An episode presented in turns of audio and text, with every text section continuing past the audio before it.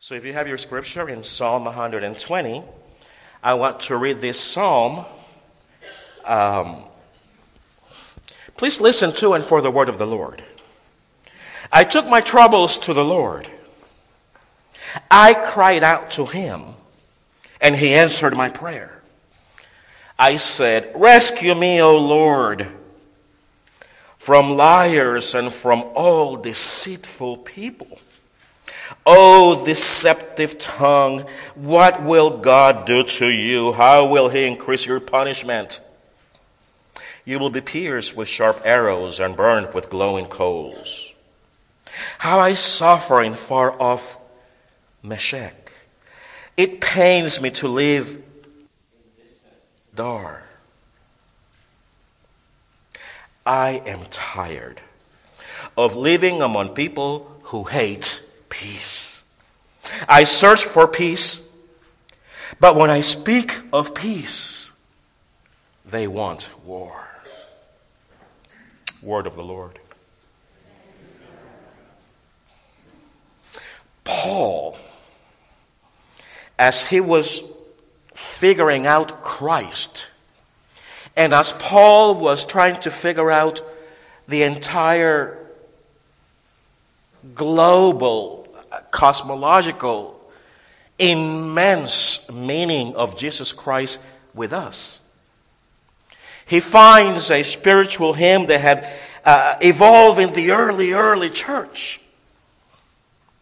And, and he quotes that hymn. It's like if I would have taken, I'm writing my sermon and, and I take the phrases from it is all, it is well with my soul and put it in my sermon. Well, this is what Paul did in the letter of Colossians. In this section between verses 15 basically to 20, but I'll go to 22, is a quote from a spiritual song that was sang by the early church in those days. Listen to and for the word of the Lord as the Spirit inspired this beautiful hymn. Christ is the visible image of the invisible God. He existed before anything was created and is supreme over all creation. For through him, God created everything in the heavenly realms and on earth. He made the things we can see and the things we can't see, such as thrones and kingdoms, rulers and authorities in the unseen world. Everything was created through him and for him. He existed before anything else, and he holds all creation together. So he is the first of everything. For God, in all his fullness, was pleased to live in Christ, and through him, God reconciled everything. God reconciled everything to himself. He made peace with everything in heaven and on earth. This includes you who were once far away from God. You are, you were his enemies, separated from him by your evil thoughts and action. But yet, he has reconciled you to himself through the death of Christ in the physical body. And as a result, he has brought you into his own presence, and you are holy and blameless as you stand before Him without a single fault. The word of the Lord. Can you believe what I just read? It doesn't make sense. Because I know I live a certain life, but God is seeing me in a very different way. Though I know I live a life of weakness and, and mistakes and, and, and using my tongue too often, and we know that here, God sees me blameless, faultless in His presence. And instead of me becoming arrogant and haughty about that, our response should be humility and a response of wanting to become that which God sees us at. I don't know why I said that. It's not here. But I have been sharing with you a, a series of teachings about the Holy Spirit the person and work of the Holy Spirit. Last week we heard that the Spirit was a giver of dreams and visions. Dreams and visions to everyone in the congregation. Dreams and visions about our lives. Dreams and visions about our community. Dreams and visions about our family. But we know that those dreams and visions are not about ourselves and for ourselves. They are dreams and visions that belong to God for God's glory and God's working in our community, in our lives, so that we can become and be transformed to the image of Christ. Today I want to share with you about the spirit of peace. But it is this same spirit of God, the third person of the Trinity that moves, that speaks, that inspires, that guides, that convicts, that leads, that nudges and transforms. This is the spirit that makes God's truth, God's revelation, God's promises real in your life here today. That's the job of the Holy Spirit, the third person of the Trinity, the agent that applies salvation in your life, the agent, the Spirit of God that reminds you that you belong to God, that you are to grow spiritually, that you are to mature spiritually, not only for yourself, but for your entire community. That's the Spirit of God. It is the agent of reconciliation. It is the Spirit of God that brings us together as one family of unity. It is the Spirit that takes us from glory to glory, not of ourselves, but of the inspiration, nudging, guiding, pushing sometimes of the Spirit in our lives. Sometimes we have crises in our lives. How many of you have experienced crises in our lives? Let me see. Uh, if just a few, lift one hand. If you had a lot, lift both hands. Uh, yeah, there you go. Join me. And you know what? Sometimes when we get through those crises, we look back and we kind of smile. Have you had that experience? Because I look back and I says, ah, I grew. I matured. I left behind some stuff that I needed to leave behind. So if you are facing a difficult moment in your life, give thanks to the Lord. For God is shaping you. God is molding you. Oh, He's crunching you. Like a coffee bean for espresso. Fine. Because God wants to bring the best of us. And the best of us is Jesus in us. So that the spirit of peace is the spirit that brings everything together. You see, the God sent a message. And the first message that God sent was the gospel of peace. Now, when I talk about peace, I wonder what you're thinking it means. Because peace in our English American language does not mean the same thing that shalom, the word for peace, that we use in Scripture. Doesn't mean the same. Actually, Paul, who wrote in Greek, he used the word Alicia. Any Alice's here? You know an Alice? Tell her that she means peace. So any so so Paul, even though he used the term in Greek, he used it with a Hebrew, his culture, his origin, his religion of origin, with that definition. So peace does not mean lack of war. Peace does not mean lack of stress. Peace does not mean lack of issues. Peace does not mean lack of conflict. For God, peace is wellness. Peace is wholeness. Peace is prosperity. Actually, to the old people who were exiled in Babylon, he told them, pray for the peace and prosperity of the people, because in it you will prosper also. So peace is a very large concept that includes not only peace of mind, peace of body, peace of heart, peace of soul, it includes your entire being and it spills over into those around you. Do you understand that idea? My cup runneth over. Because it's not to keep it, it's to share it. So peace includes, yes, resolutions, includes financial prosperity, includes our taking care of the environment. The shalom of the city, the shalom of the church is not just lack of conflict. And this peace is only acquired through Christ as you get to know God and as you can recline and rely on God more and more. That's what peace means in Scripture. It is not lack of, but it is in spite and above that stuff. How do you think they can write, Paul can write about peace when he's in jail?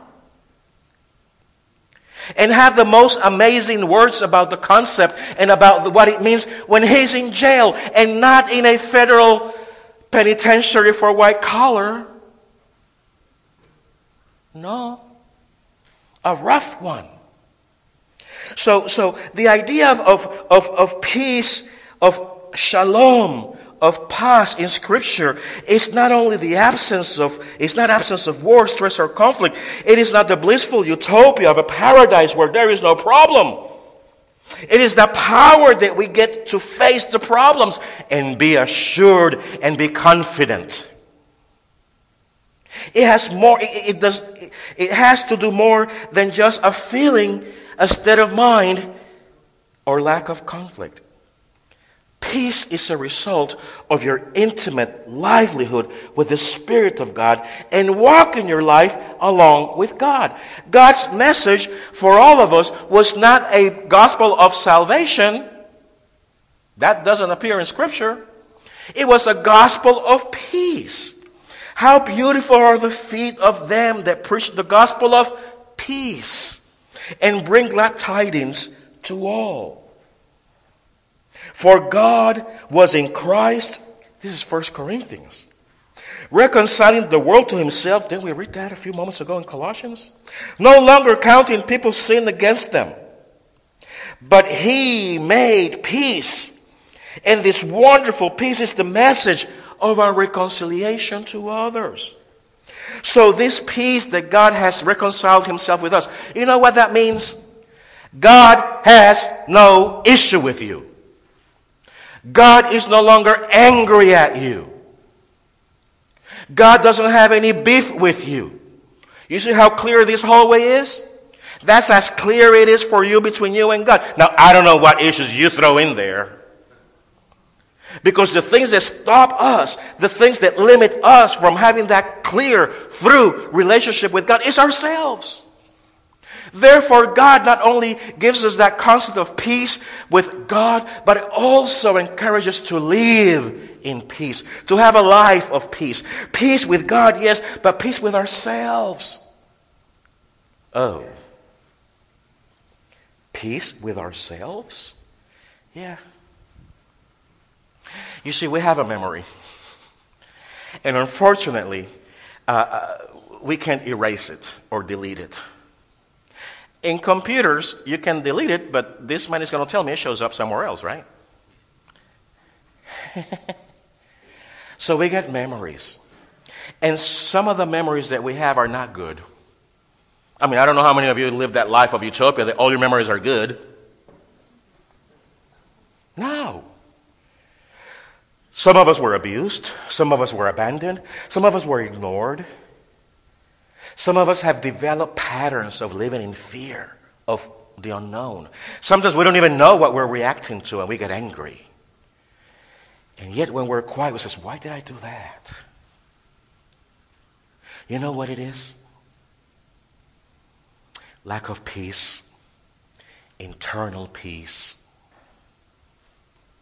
And God wants every one of us to reach that internal peace.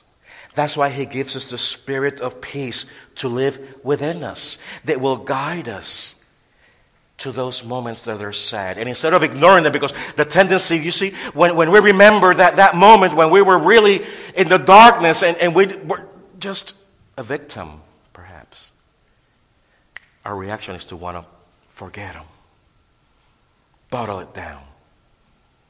So what? But that past is active and is negative. In Christian counseling, we call it the active negative past. Those are the roadblocks that we have in our relationship with God. Not from God to us, but our own roadblocks. Resentments, misunderstandings, lack of love that we received, fear of rejection, fear of loneliness.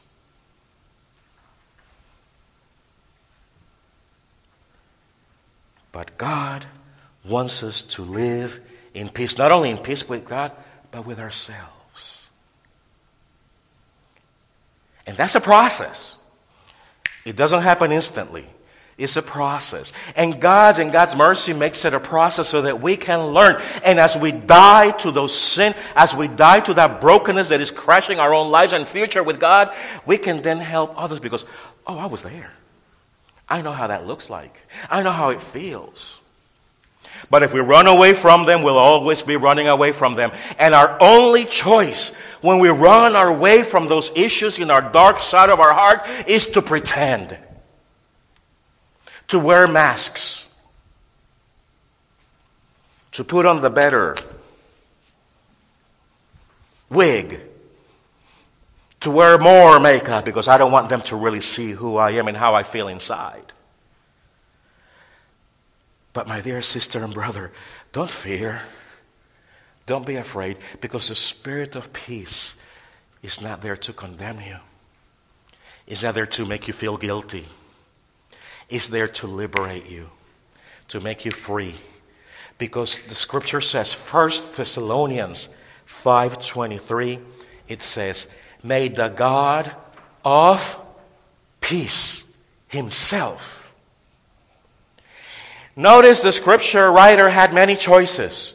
May God Almighty, may God the mighty warrior, may the God of grace, may the powerful God. But no, the writer, inspired by the Spirit of peace, writes, May the God of peace himself sanctify you. You know what sanctify you means? Make you whole. No, not a hole in the wall. Make you complete. Make you to what God wants you to be. So may the God of peace himself sanctify you completely and your whole spirit and sold and body. You know, I, I chose that translation because that is a better translation. Because the word and appears three times, kai in the Greek. And when the Greek uses the kai and, it's because they're different things. So it is our spirit, our soul, and our body. What for? Be kept blameless at the coming of our Lord, the God of peace. So, this peace that the Spirit of peace wants to offer us, this peace that the Spirit of peace is offering you this morning, is a peace that allows you to live in peace, not only with God, but with yourself and with others. And this is where it gets nitty gritty here becoming a peacemaker. We, God did not give us that amazing peace just for us to keep it and, and put it in, a, in, in, our oven and lock it up in there or in our cupboards and lock it up in there say, I got peace like a river, but it ain't going to flow you. It is to share. It is to be a peacemaker. Blessed are the peacemakers, for they shall see God. That's what it says. So to become a peacemaker, an agent of reconciliation, you see, because we are called not to divide and bring more division in our world, we are come to bring things together. Christ died so that black, Hispanic, Asian, whatever, Russian, Anglo can live together in one body together, not bringing out things that divide us, but bringing out things that unite us in spite and celebrating our diversity.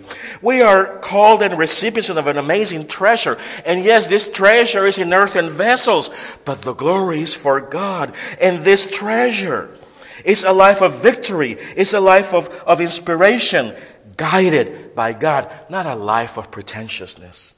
We are sent community. We are sent. God has sent us, not called us to come and sit here every Sunday for an hour.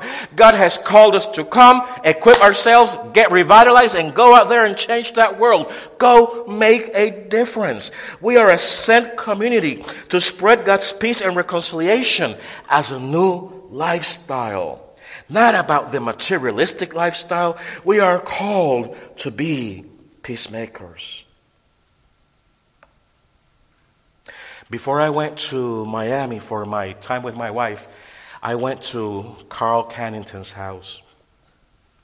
And we visited there with Eleanor, pray for her.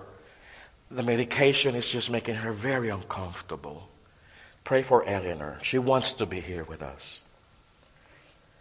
And, and we were sharing about the rapid changes that we have seen taking place in just two weeks, right, Carl? The world has changed too fast.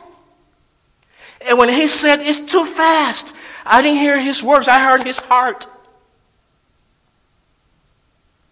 Too fast. And I told him, yes, and then the church is thrown in that mix. Like that, real quick. Last week, something happened in a region of the country in the south. Something happened that for some individuals it means one thing.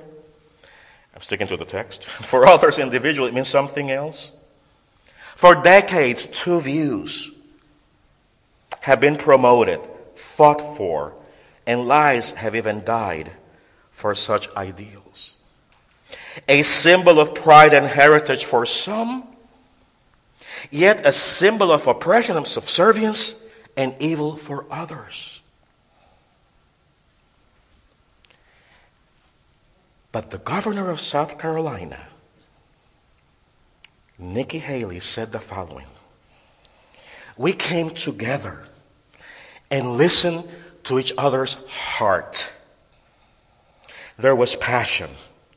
There was intense passion, she said. But we listened to each other and we heard each other and we think when we took a difficult decision, but we thought it was the right decision. Respect was shared in both sides.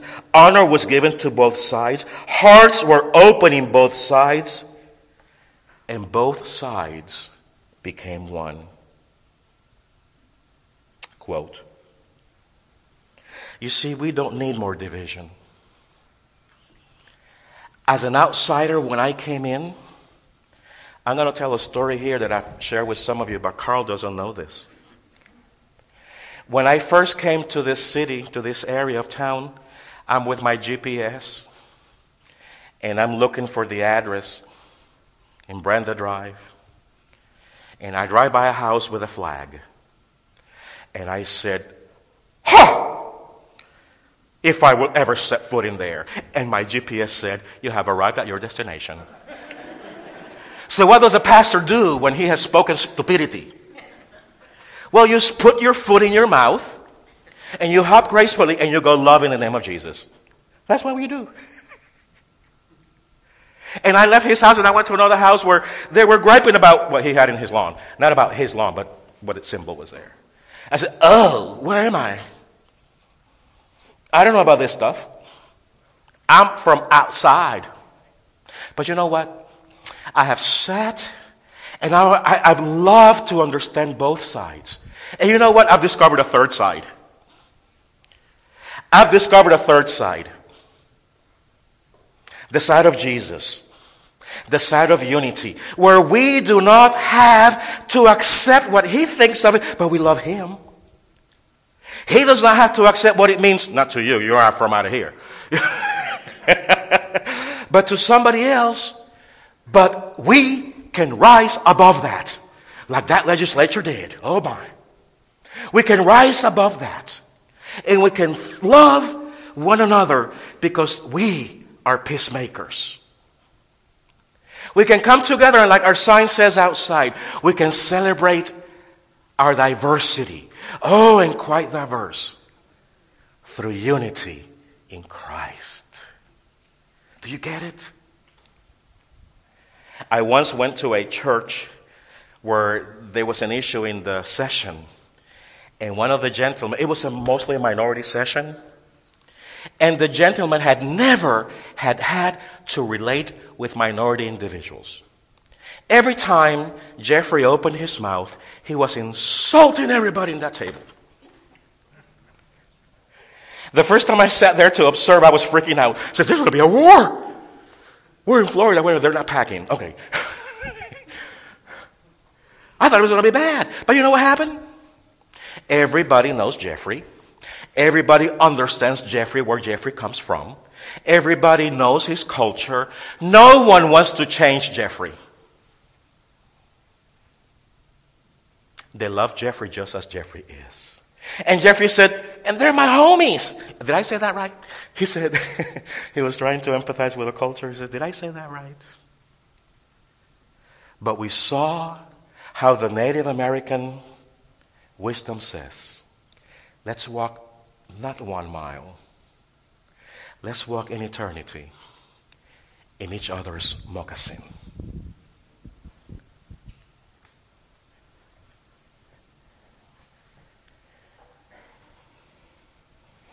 May God Himself, the God of peace, sanctify you through and through. May your whole spirit, soul, and body be kept blameless at the end of Christ when He comes. Amen.